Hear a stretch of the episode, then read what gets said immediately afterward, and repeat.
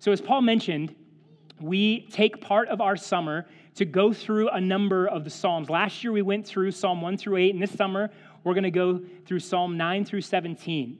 And the Psalms are essential to our faith as Christians because the Psalms shape us in worship. And if you are a follower of Jesus, you know that being shaped in the true worship of God is important. Because what you worship will dictate how you live your life. What you worship will dictate how you spend your time, how you spend your money, how you live in relationships with other people, how, what, what you give your heart and your life to. And so, for the Psalms to be vital to our life means that the Psalms, uh, they influence every aspect of our life, even our cultural and political engagement. This may seem a bit counterintuitive, but if you're familiar with the Psalms, this actually won't surprise you that there is much language in the Psalms that is political. God's relationship to the nations and God's people's relationship to the nations all over the Psalms. And so, worship very much is intended to shape how we engage our world culturally and politically. And it's said in our society that everything is political. And if you pay attention to the world, you, you recognize that this is true. And in our increasingly divided social system and in our politics, here's the message that you're going to hear your participation is demanded. Uh, like, if you're not participating politically, then you're complicit in the injustice in the world. Slogans like silence is violence, vote or die. Like, look, the, the, the, politics is the civil religion of our nation. And if you are not a faithful worshiper of that religion, then you will face the wrath of society. And so, in the midst of that turmoil, here's what happens all the cultural and political movements come sweeping in, and they make their promises of change, their promises of quote unquote salvation. And for a lot of those movements, they expect you to check your Christianity at the door. Your faith sort of has to take second place, or you don't even speak up as a Christian. You need to be submitted to this movement. Others may, hey, they're, they're okay with your faith as long as you submit your faith to the cause.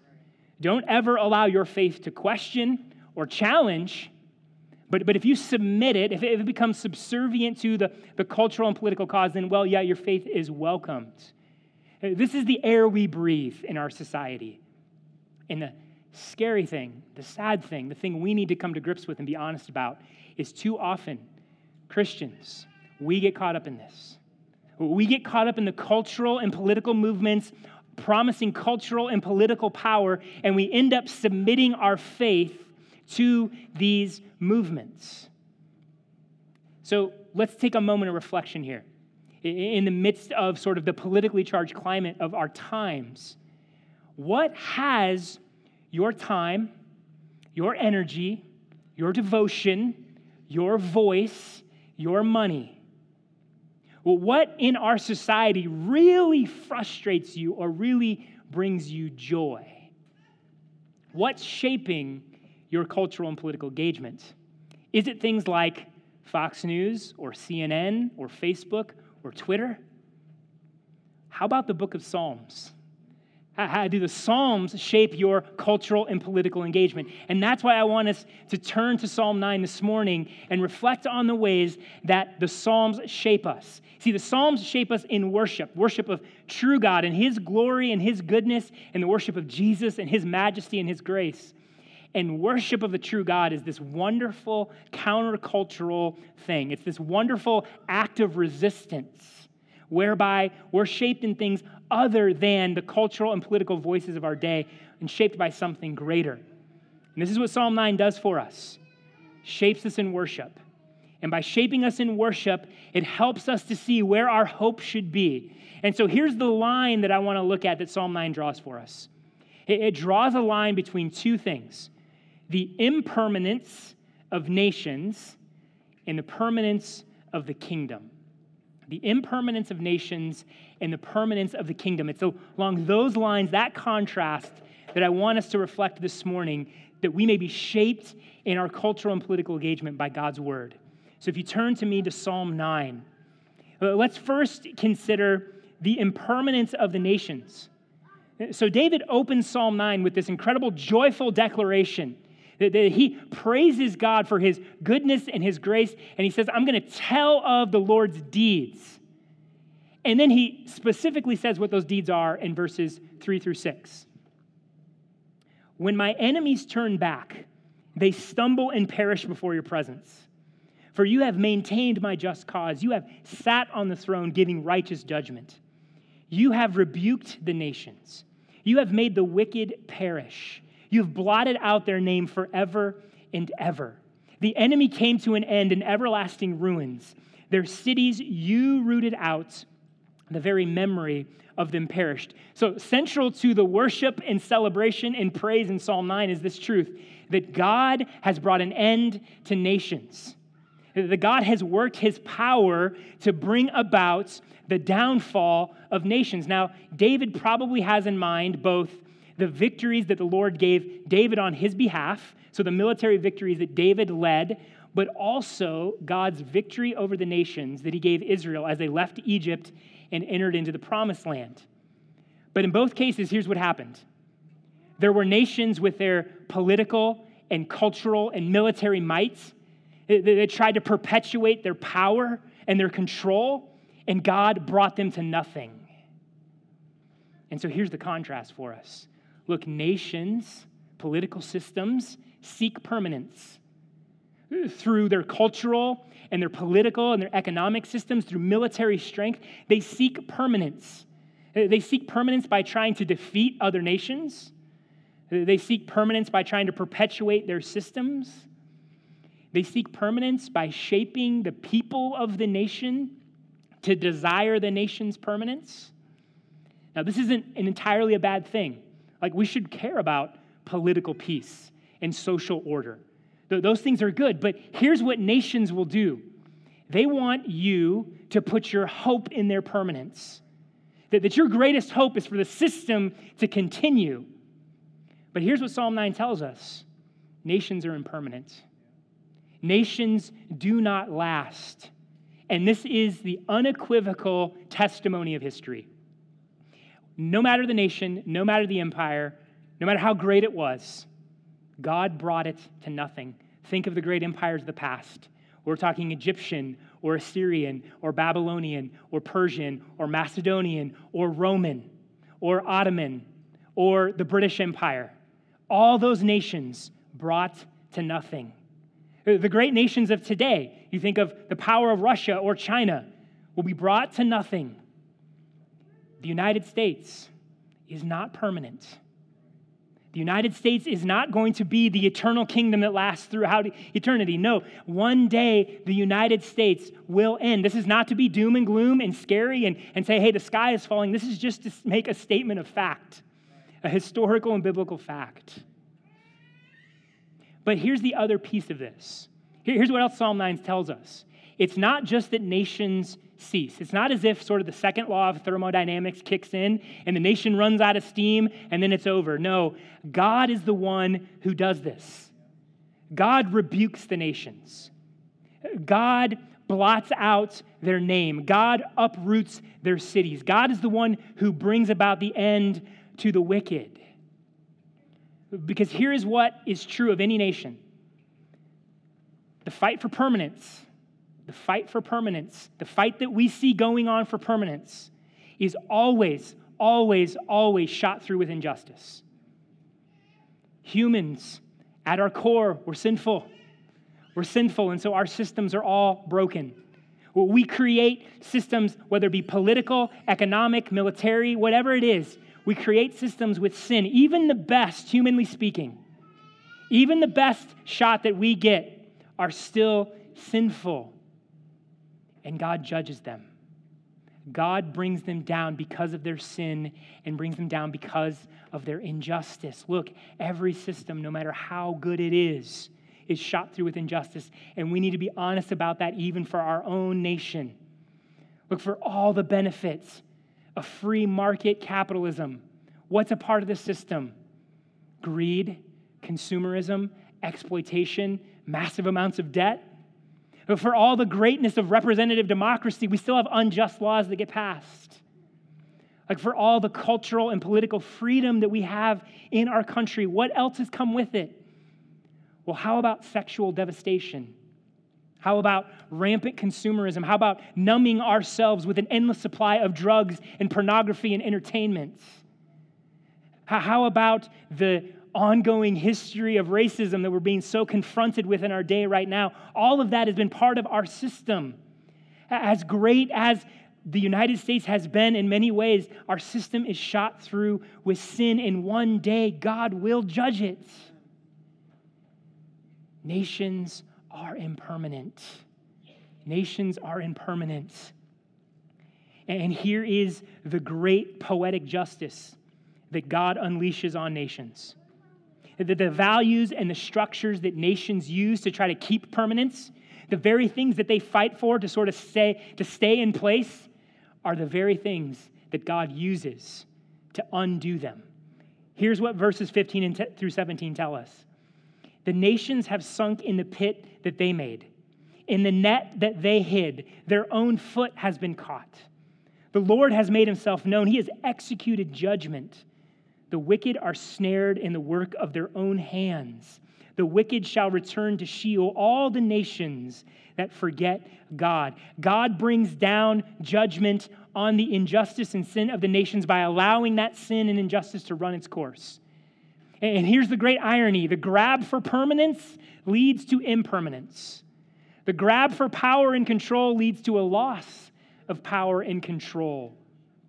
And it is sobering for us to think of the ways that that is true for our nation today.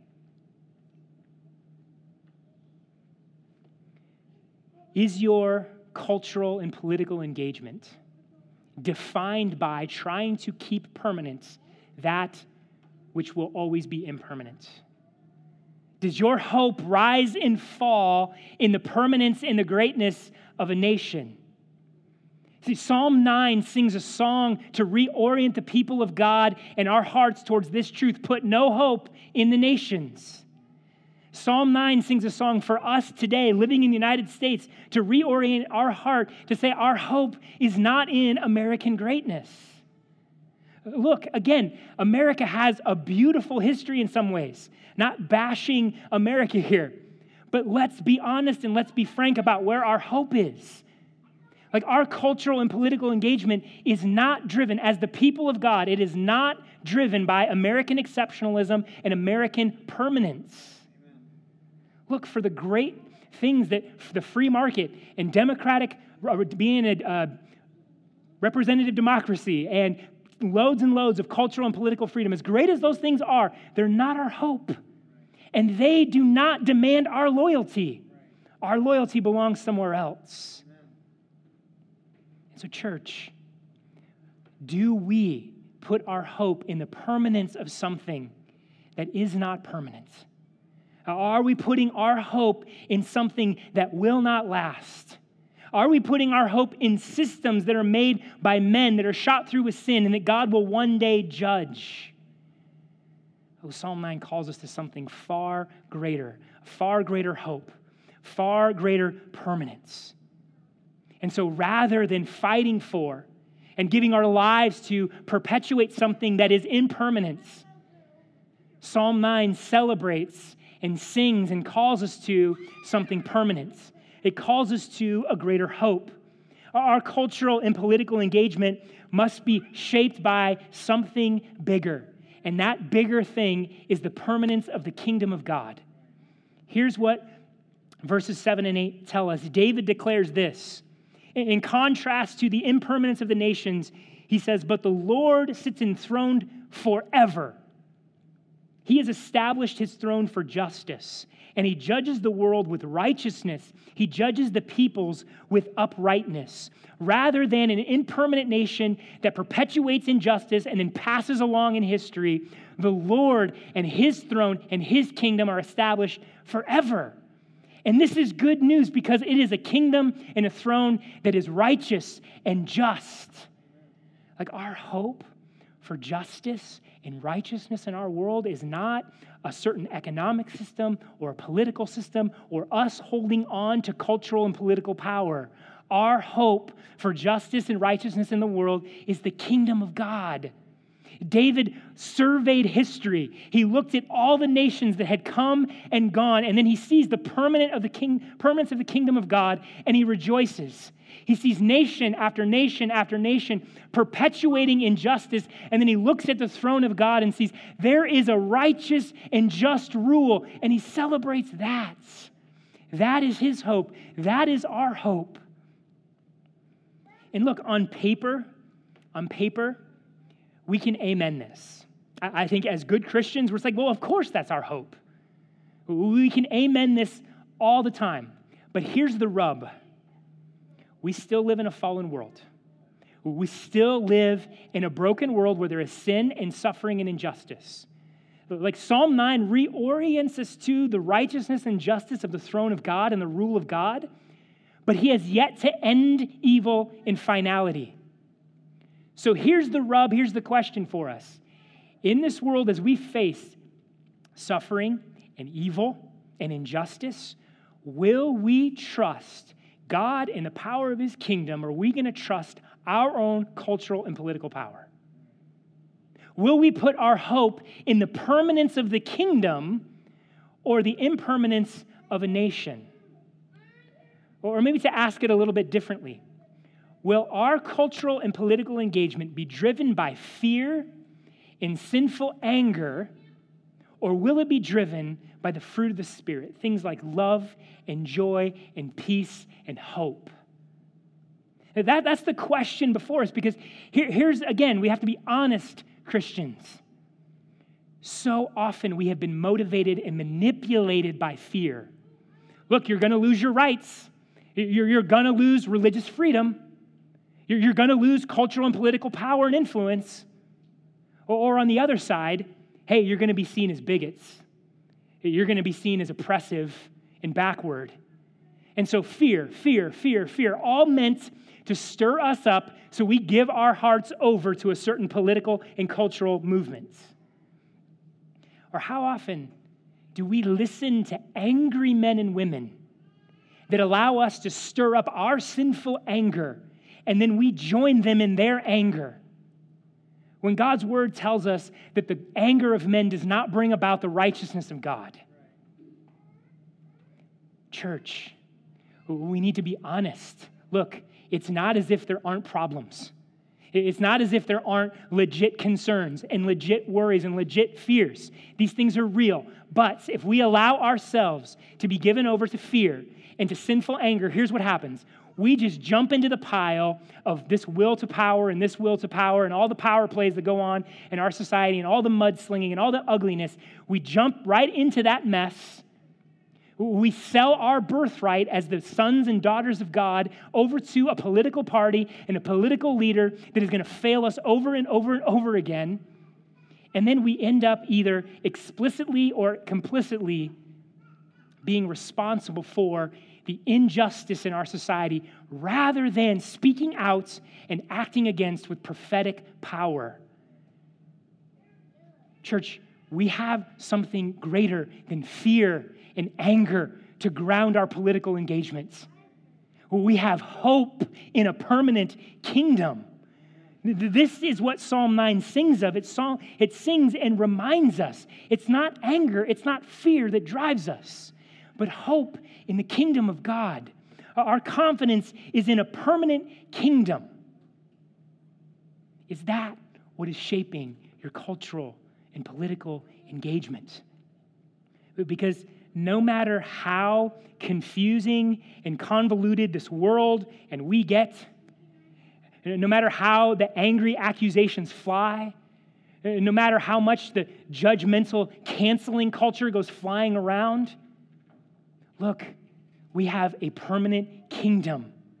And we have a king who sits on a throne, and that throne is righteous and just. It may get confusing out there in the world, but here's our hope that our God judges righteously.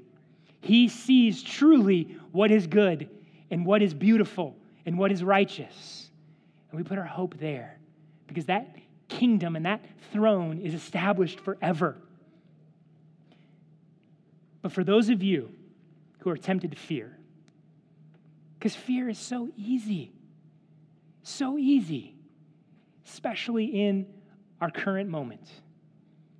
But if you're tempted to fear, here's what Psalm 9 also tells you not only is the Lord the king who sits on his throne and judges righteously and justly in power. David also tells us this in verses 9 and 10. The Lord is a stronghold for the oppressed, a stronghold in times of trouble.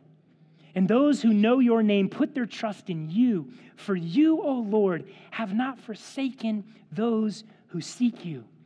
Look, for those who experience oppression and marginalization and persecution, for those who are weak and weary because you've been in the fight to push back darkness and injustice in our world, the Lord is a stronghold for you. A stronghold is a place of protection, a place of refuge and rest. That is who the Lord is. Look, those who are given over to fear, those who are given over to sinful anger, those people don't have a refuge, don't have a stronghold. That is for those who are trying to build a stronghold and hold on to it in their own power and hold on to that impermanent stronghold that they can never keep. And the fear and the anger betrays the fact they know they can't keep it. Friends, that's not us. We have a stronghold, not political parties, not political leaders, not cultural and political power and movements, the Lord. And here's the beauty of what Psalm 9 tells us if you know the Lord, for those of you who know the Lord, those of you that have experienced His grace and His power and His protection and His provision and His transforming work in your life, oh, you trust Him. If you have experienced the goodness of the Lord, oh, you trust Him. And so we have to ask ourselves if our stronghold is politics and political leaders and sinful human systems? Do we know the Lord? Have we trusted in Him? Are we drinking deeply of His goodness and His grace and His power and His love and His provision and His righteousness? Is His kingdom the kingdom that we live in the good of? If not, let me encourage you put your hope in the Lord the only true, lasting stronghold. So in Psalm 9, we see that David's heart is shaped in this hope of a permanent kingdom. And he has confidence that the Lord is his stronghold. Why? Because David is a worshiper. Oh, David was a man of action. David was an incredible man of action. And if you know his story, he jumped into the battle. David fought against injustice. David fought for righteousness in Israel. But he fought because he was a man of worship. What shaped his great, big, bold action was his worship. And so we see in Psalm 9 over and over and over again, David is celebrating God's faithfulness. He's celebrating God's power to save in verses 1 and 2, and then verse 11. I will give thanks to the Lord with my whole heart. I will recount all of your wonderful deeds. I will be glad and exult in you. I will sing praise to your name. O Most High, sing praises to the Lord who sits enthroned in Zion. Tell among the peoples his deeds. David was shaped in joyful worship. And being shaped in that joyful worship, he, he was able to look back and see the faithfulness of God to save. And that gave him confidence that God was still faithful to save. And he would be faithful to save. And so David looks back and he worships. And that brings him confidence and shapes him in hope in the present and for the future. Friends, if we are going to be shaped in hope in the permanence of the kingdom, if we are going to have confidence that the Lord is our stronghold, then we need to be worship formed people as well.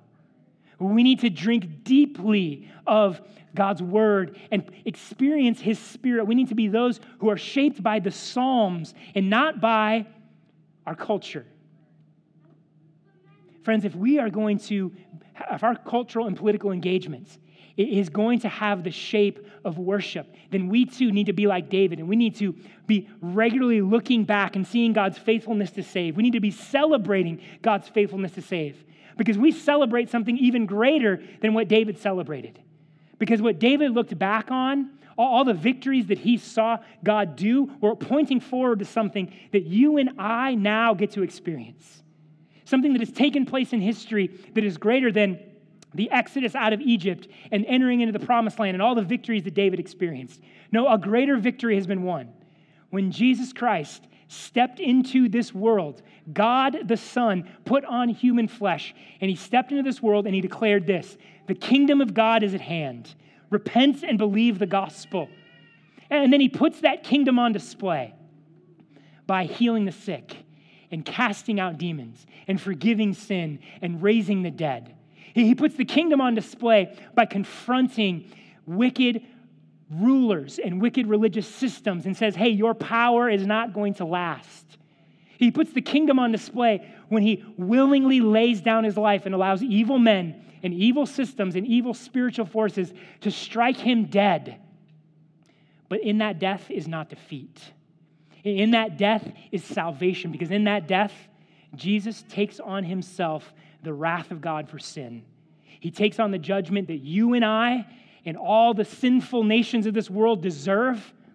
And by taking that on himself, he makes it possible that we can be forgiven and set free. And here's the glory of the gospel Jesus doesn't stay dead.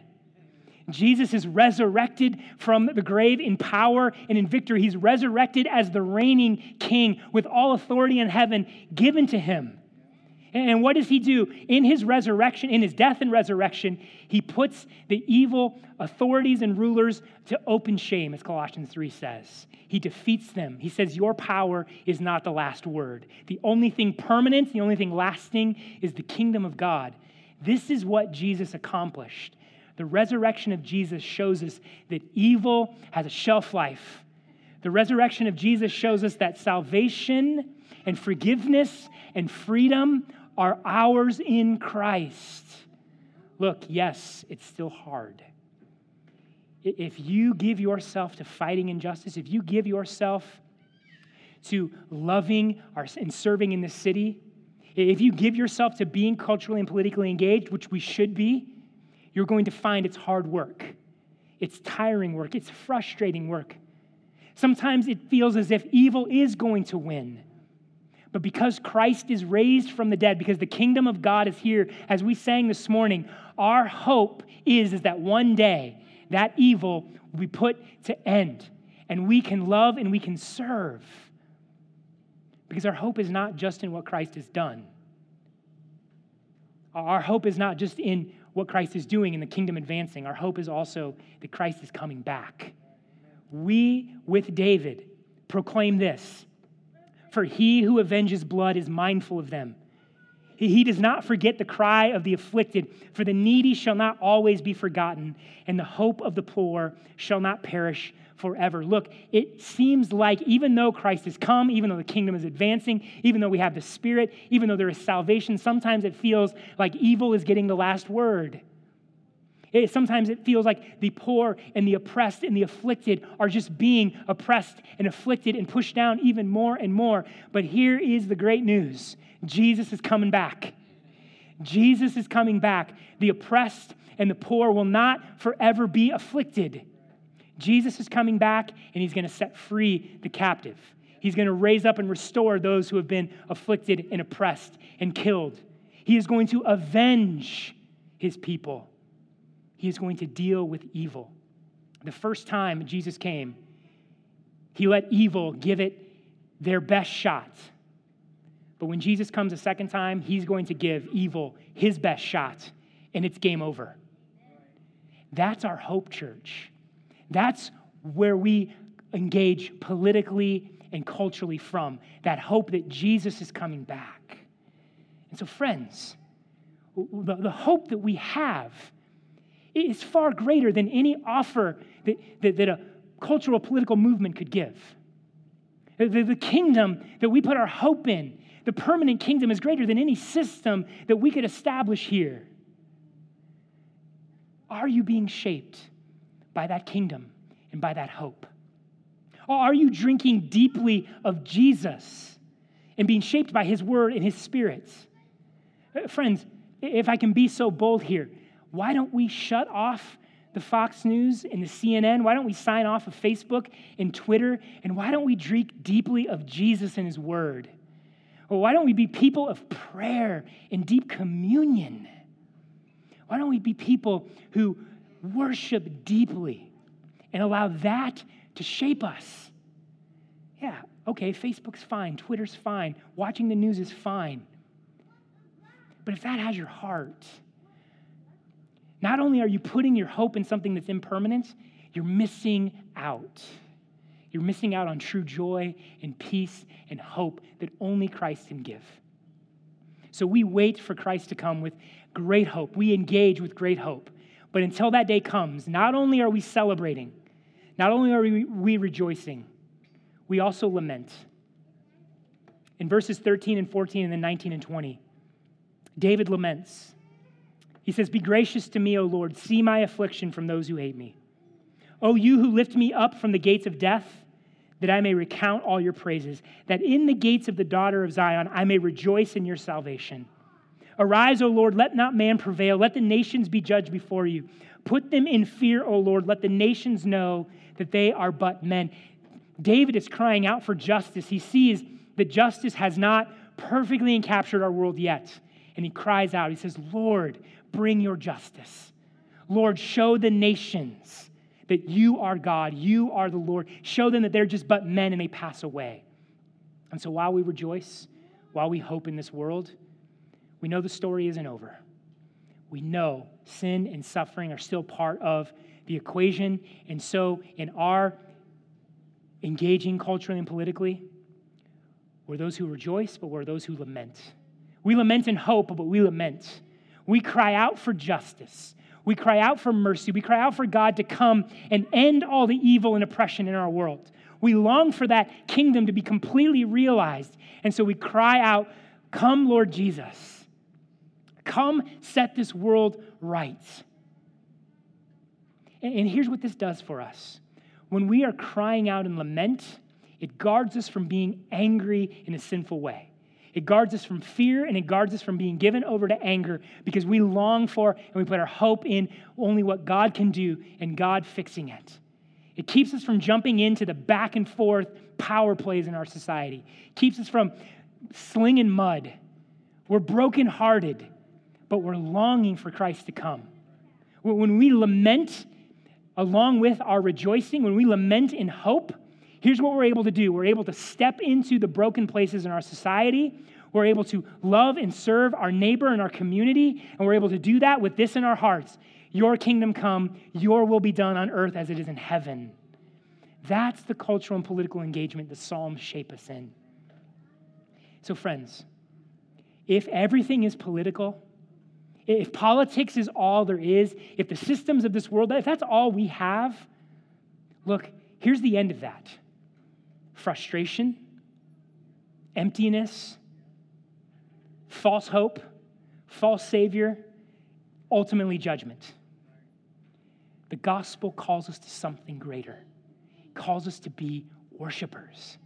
It causes us to step out of the political system, stop being a cog in the political wheel, stop being a pawn in the, the, games of men that just want to use you for their own agenda, and step and be part of the kingdom of God being built up and transformed in the worship of true, the true God. That's, that is what the gospel calls us to. That is who we are as sons and daughters of God. That is how we are shaped. So, look, I'm not going to stand up here and say, this is the exact way you need to engage culturally and politically. Look, there's wonderful freedom. There's wonderful room for di- disagreements and discussion and, and growing and working that out. It's not a one size fits all thing.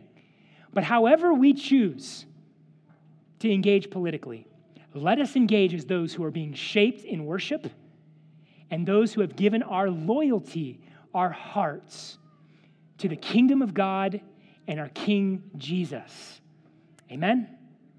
Let's pray.